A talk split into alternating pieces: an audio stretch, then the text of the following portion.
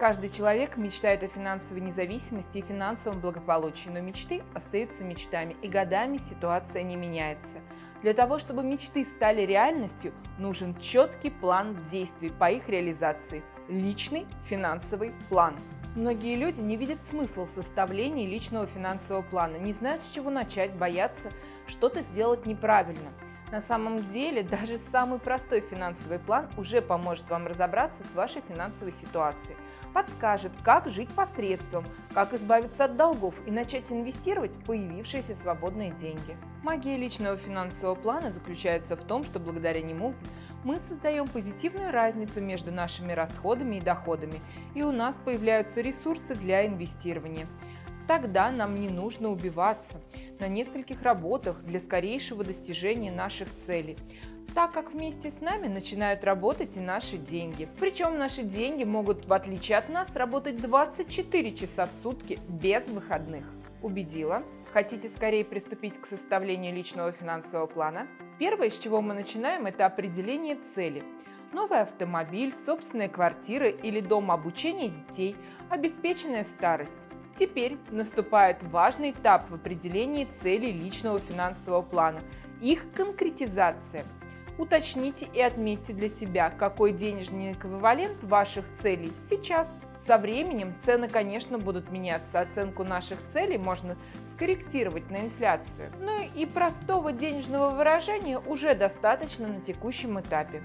Второй важный этап – это определение сроков исполнения целей. Здесь люди часто допускают ошибку, ставя сроки исходя из своих желаний, а не из текущих финансовых возможностей и перспектив улучшения финансовой ситуации.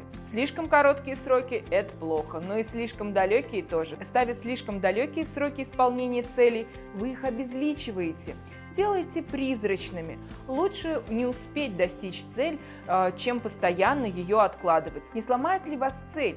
Не достигнутая в срок? Нет так как вы уже будете иметь половину или даже две трети нужного капитала, а также промежуточные закрытые цели. Для мыслящего человека незакрытая вовремя цель не повод посыпать голову пеплом, а повод мобилизовать свои силы. Но анализ сроков исполнения целей – это будущее. Давайте о настоящем и разберем следующий этап построения личного финансового плана – Третий этап – это анализ имеющихся у вас активов и пассивов, доходов и расходов. Активы – это то, что несет деньги в наш бюджет. Активы дают доходы, пассивы – это то, что отнимает ваши деньги. Пассивы несут расходы. Анализ пассивов и активов позволяет нам подумать, от каких пассивов можно избавиться и на каких активах можно сделать акцент и постараться их увеличить. А также анализ активов и пассивов поможет лучше нам разобраться в структуре доходов и расходов.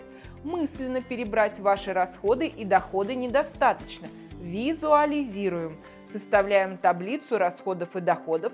В классической литературе по финансовому планированию рекомендуется проводить данную операцию только после того, как вы несколько месяцев ввели личный бюджет, учет доходов и расходов, чтобы детализировать траты. Мы категорически не согласны с подобным подходом. Начинать нужно здесь и сейчас, детали можно добавить позже. Вполне может оказаться, что в структуре ваших основных расходов и доходов есть сумма, которую уже сейчас можно инвестировать. То есть положительная разница, а вы ее не замечаете, так как она растекается по месяцу на всякие ненужные, необоснованные траты. Проще говоря, возможно, около 10% вашего бюджета вы тратите на ерунду. Как перестать это делать? Пользуйтесь важным правилом финансово грамотного человека. Звучит оно так. Сперва заплати себе. Взвесили расходы и доходы, получили какую-то разницу. Как только в следующем месяце вы получаете доход, зарплату, ренту и так далее – сразу откладывайте на инвестиции сумму предполагаемой разницы. Слышите, ждать до конца месяца и надеяться на то, что что-то останется, нерационально. Потратить можно все, любые деньги. Из необходимости вкладывать вытекает четвертый этап – составление инвестиционного портфеля – современном мире море инструментов, чтобы приумножить свой капитал. От депозитов до сложных биржевых инструментов, таких как фьючерсы и опционы. Выбор велик, глаза у начинающего инвестора разбегаются. Как найти свой инструмент для инвестиций? Все просто. Мы определили ваши цели, мы взвесили наши доходы и расходы. Мы поставили более-менее реальные сроки исполнения целей.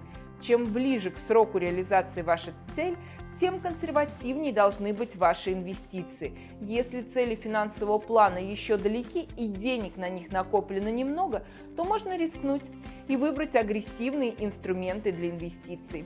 Но многие люди ошибочно полагают, что если им требуются консервативные инструменты, то им прямая дорога в банк.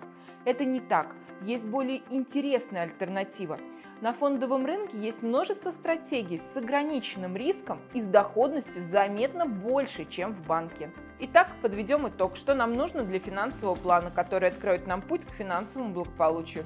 Ставим цели и оцениваем их. Определяем сроки их достижения. Анализируем активы и пассивы. Планируем доходы и расходы. Пользуемся правилом «сперва заплати себе». И инвестируем при поддержке профессионалов.